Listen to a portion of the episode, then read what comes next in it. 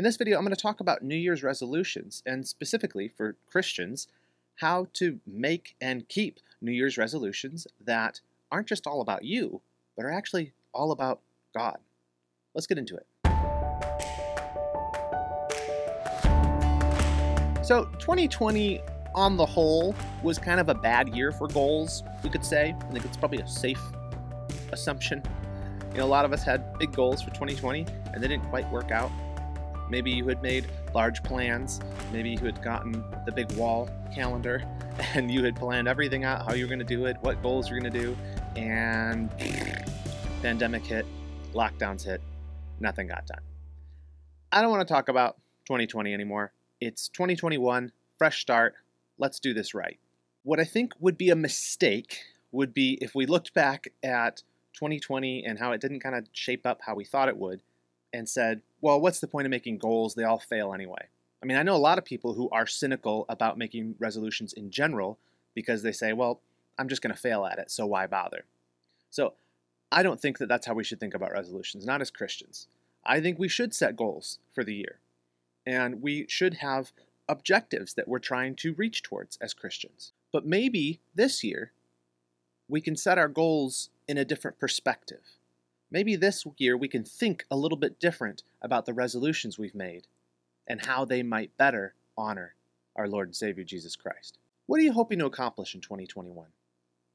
Now, you might not call it a resolution, you might not even say it's a goal, you might eschew resolutions in general. I don't care. But I do know this you have a goal, you have some objective, you have something you're hoping to accomplish this year. Maybe you kind of vaguely want to lose weight or get in shape or finally get the basement organized. I don't know what it is, I don't care what it is, but you have some objective, you have some goal. But if there's one thing that is common to most New Year's resolutions, it's where the focus is. And typically, the focus of a New Year's resolution is on me. It's all about me.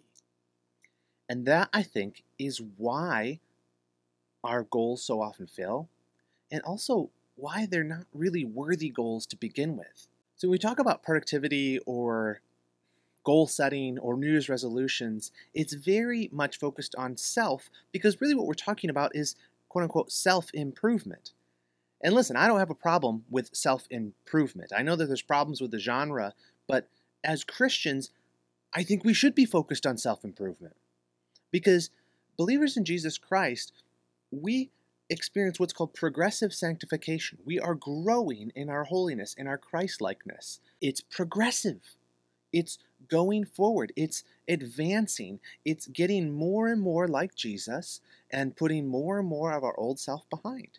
We should, by the power of the Holy Spirit, be growing, be uh, walking with Him more closely each day, be improving in our obedience towards Him. That's normal, that's good. And I think to make progress, we do need to have goals. We do need to have objectives. We do need to be resolved to do certain things differently so that we continue to grow in the faith. So I don't have a problem with resolutions. I don't have a problem with goals. and I don't think you should either.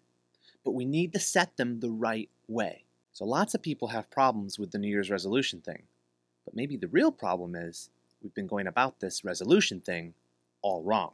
You know, I looked up what the most common New Year's resolutions were uh, and they are losing weight, getting organized, learning a new skill, quitting a bad habit, or getting your budget under control. And I'm willing to bet, even if you haven't made a resolution, you probably vaguely have one or more, maybe all of those goals in mind, thinking, well, maybe this is the year I'll get the budget under control or, or lose some weight. And that's fine and that's good.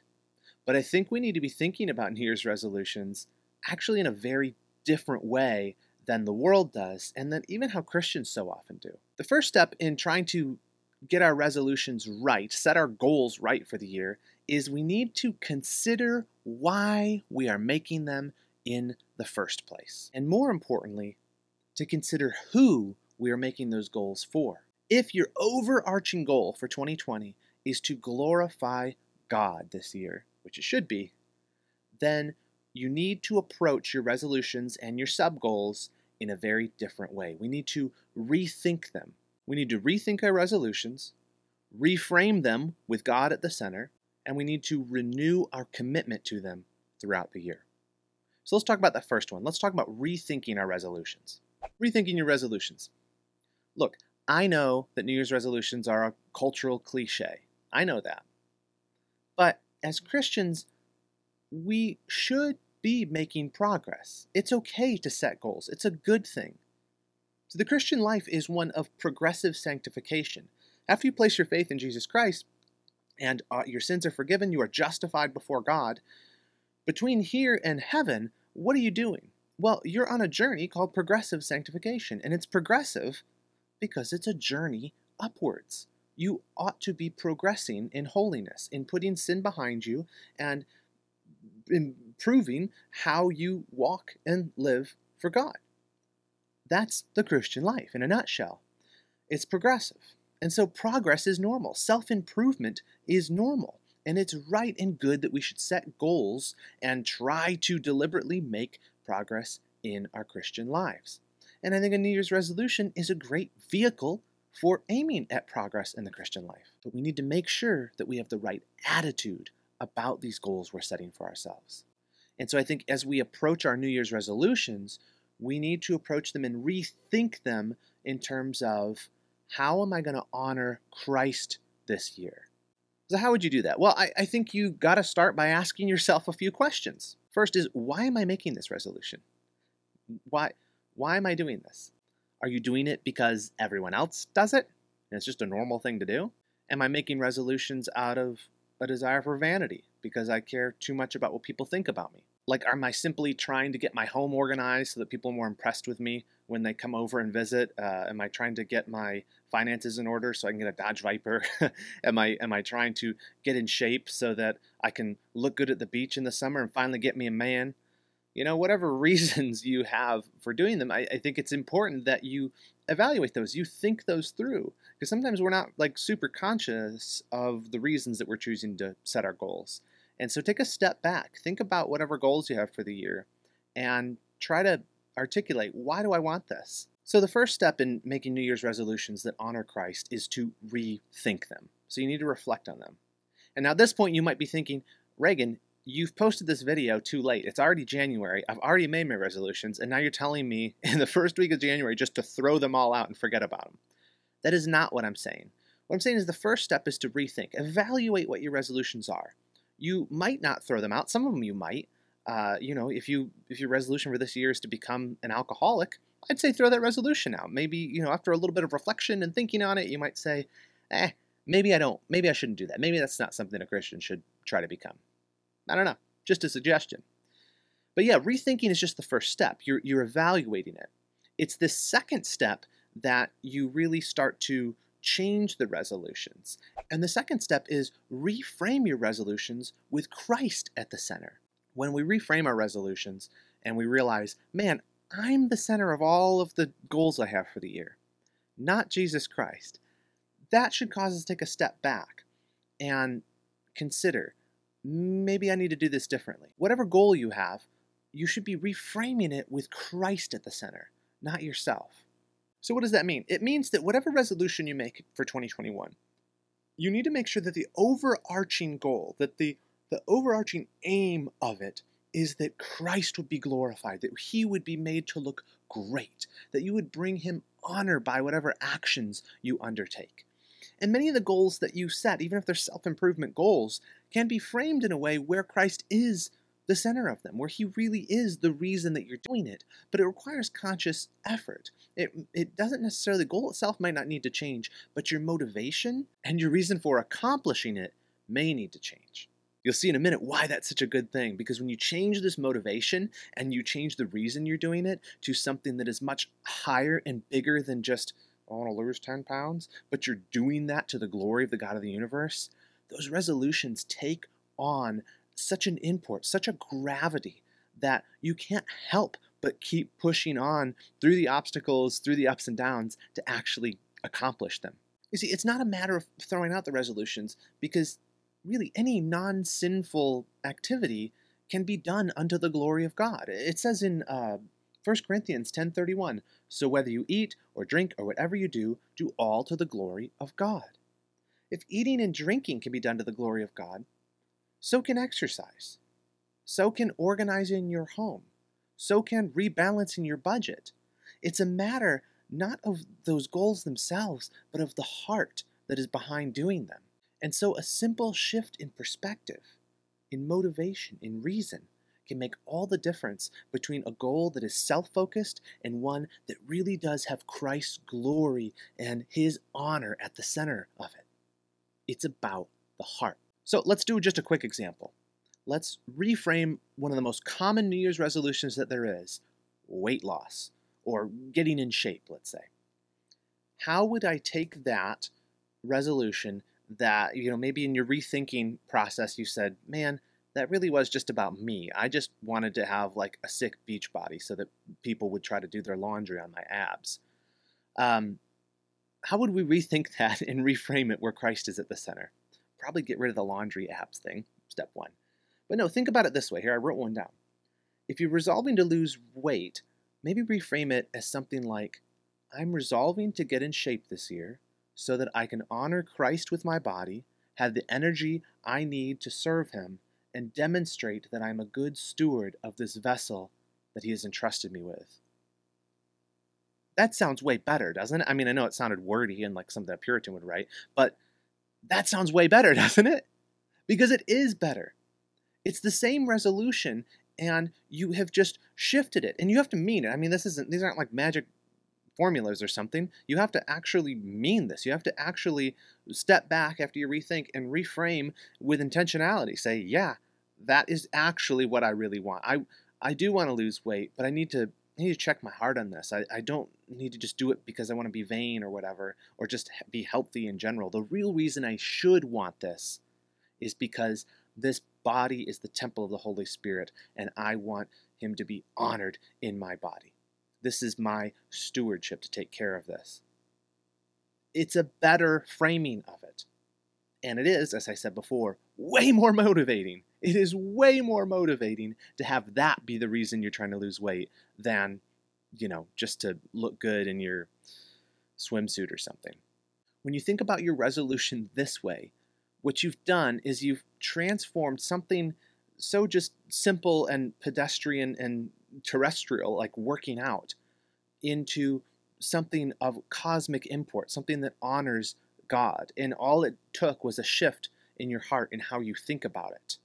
You've transformed working out into worship, and that's incredible. So, we've talked about rethinking your resolutions, we've talked about reframing them, but the problem is how do you actually make sure you keep them? right? That's the biggest problem. And I think the reason a lot of people are cynical about New Year's resolutions is because they fail, and everyone they know fails at them. And so the third point I would bring to mind for you is recommit to your resolutions throughout the year. Did you know that 80% of New Year's resolutions fall apart by mid February?